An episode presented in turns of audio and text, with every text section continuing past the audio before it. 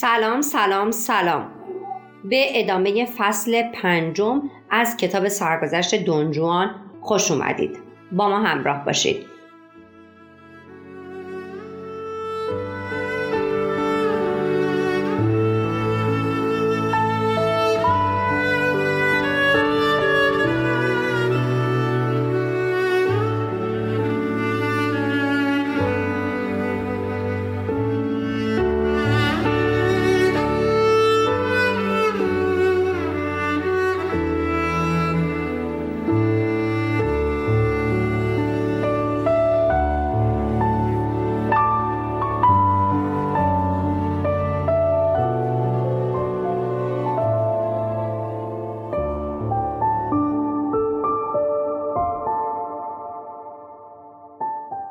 با شتاب خود را به منزل دوندیگو نزدیک می‌کرد و یقین داشت که در آن موقع حتی یک مرد در آن خانه حضور ندارد. فقط ممکن است که در استب چند نفر از خدمه چارپایان حضور داشته باشند ولی آنها نمی‌توانند برای او تولید مزاحمت نمایند. آن روز وقتی دونجوان وارد منزل دوندیگو شد فهمید که اتاق زعفران کجاست. زیرا خود دوندیگو وقتی او را نزد زعفران برد تا به وی معرفی کند قبل از رسیدن به سالن پذیرایی اتاق خود و بانوی خانه را به او نشان داده بود. به طوری که دونجوان حدس می‌زد هیچکس در خانه نبود و فقط گربه زیر یکی از درختها وی را مینگریست. دونجوان بعد از ورود به خانه از باغ گذشت و به طرف امارت روان شد. جلوی امارت هم کسی را ندید و از پلکان صعود کرد. و وارد قسمتی که می‌دانست اتاق زعفران آنجاست گردید.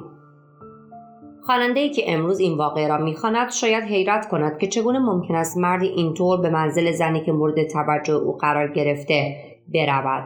ولی باید در نظر داشت که رسوم زندگی اشراف اسپانیا در 350 سال قبل از این با رسوم زندگی مردم امروز فرق داشته. و از این گذشته دونجوان یک مرد غیرعادی بوده. و برای تأمین نظر خود وحشت و ملاحظه نداشت. دونجوان بدون در زدن در اتاق زعفران را گشود و دید که وی دستمالی در دست دارد و معلوم می شود که با آن دستمال اشک چشم خود را پاک می کرده است. آن زن از مشاهده دونجوان حیرت کرد و برخلاف مرتبه اول که سر را پایین انداخته بود سر را بلند نمود و او را نگریست و گفت آیا واقعی برای دوندیگو پیش آمده و شما آمده مرا از این واقعه مطلع کنید؟ دونجوان گفت نه خانم برای دوندیگو واقعی اتفاق نیفتاده و من آمدم که شما را ببینم.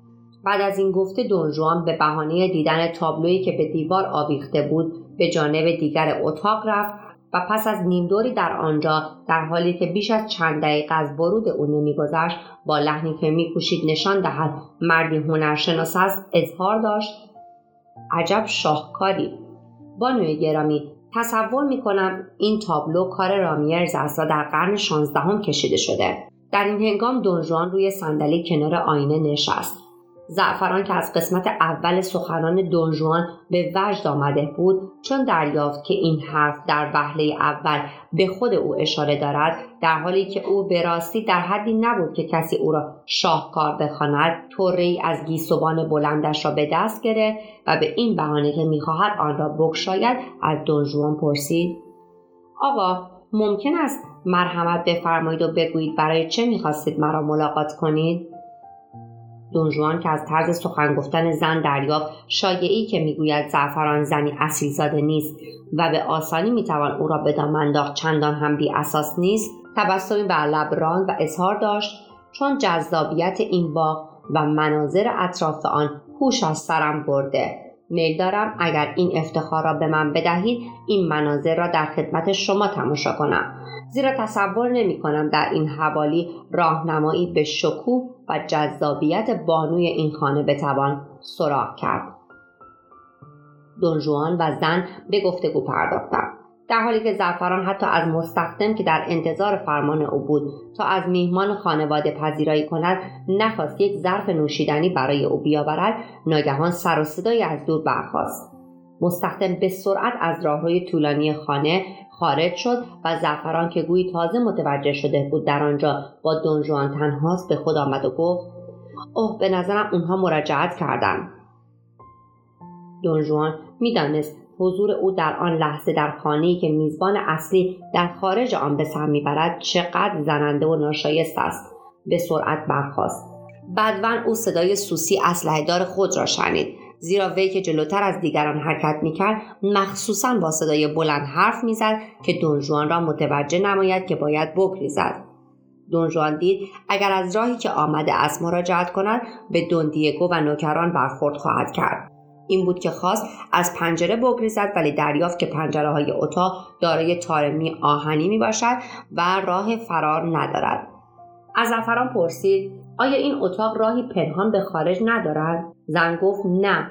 دونجان گفت در این صورت از راه عادی مراجعت خواهم کرد. بانوی گرامی. به امید دیدار.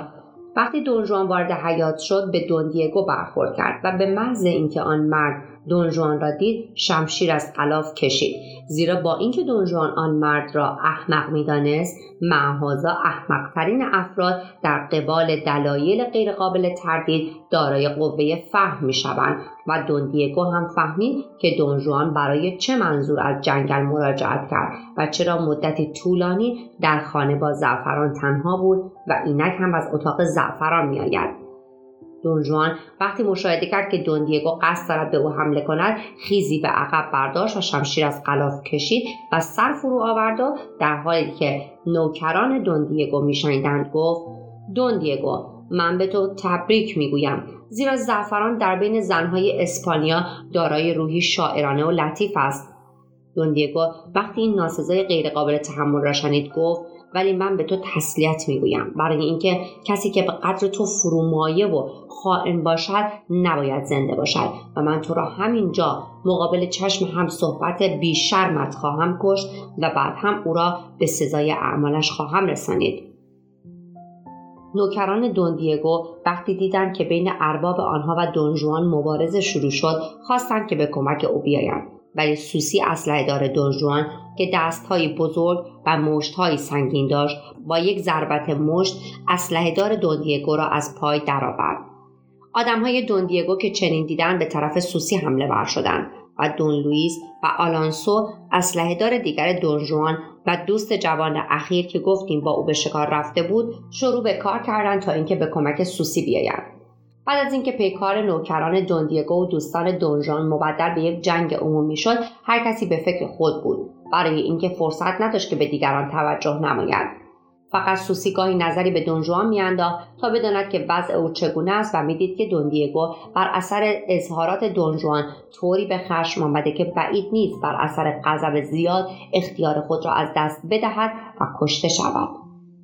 دونجوان که می‌دانست خونسردی در شمشیربازی شرط اول است میکوشید به وسیله ناسزاهایی که هیچ مردی قادر به حزم آن نیست دوندیگو را خشمگین کند. دوندیگو بعد از هر یک از این ناسزاها کف بر لب میآورد و شدیدتر حمله می‌کرد ولی دونجوان خونسرد بود و قدم به قدم عقب می‌رفت تا اینکه بهترین موقع را برای حمله انتخاب کند. دو حریف که یکی ده سال بزرگتر از دیگری بود با مهارت شمشیر می‌زدند ولی خشم دوندیگو کار او را خراب می‌کرد. زیرا اگرچه بر اثر غضب شدید احساس خستگی نمینمود ولی احتیاط را هم از دست می‌داد. بیش از ده مرتبه دونجوان فرصت به دست آورد که دست یا کتف او را مجروح کند ولی از این فرصت ها استفاده ننمود. زیرا نمی‌خواست که دوندیگو فقط مجروح شود. بلکه مایل بود که او را به قتل برساند تا اینکه زعفران کشته نشود. چون دونجوان می‌دانست که اگر دوندیگو زنده بماند زعفران را خواهد شد دونجوان از راه جوانمردی خواهان حفظ حیات زعفران نبود زیرا جوانمردی در قاموس دونجوان مفهومی غیر از معنایی که دیگران برای این کلمه در نظر می‌گیرند داشت. و او از این جهت خواهان حفظ حیات زعفران بود که فکر می‌کرد در آن روز بر اثر رسیدن دوندیگو و نوکران او نتوانسته است آنطور که مایل است با زعفران سخن بگوید و باید مرتبه دیگر هم او را ملاقات کند تا اینکه شرایطی فراهم آورد که بتواند پس از آن به اتفاق دوستانش با خیال آسوده از امکانات فراوان دوندیگو که در اختیار همسرش قرار می گرفت استفاده نماید و این نتیجه بود که دونجوان از القاعات زعفران گرفته بود.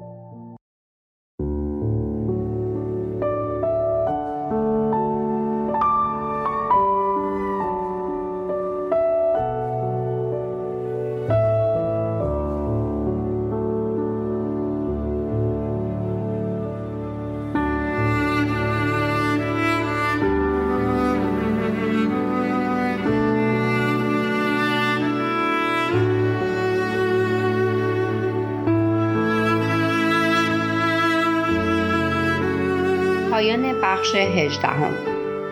ادامه دارد. با ما همراه باشید.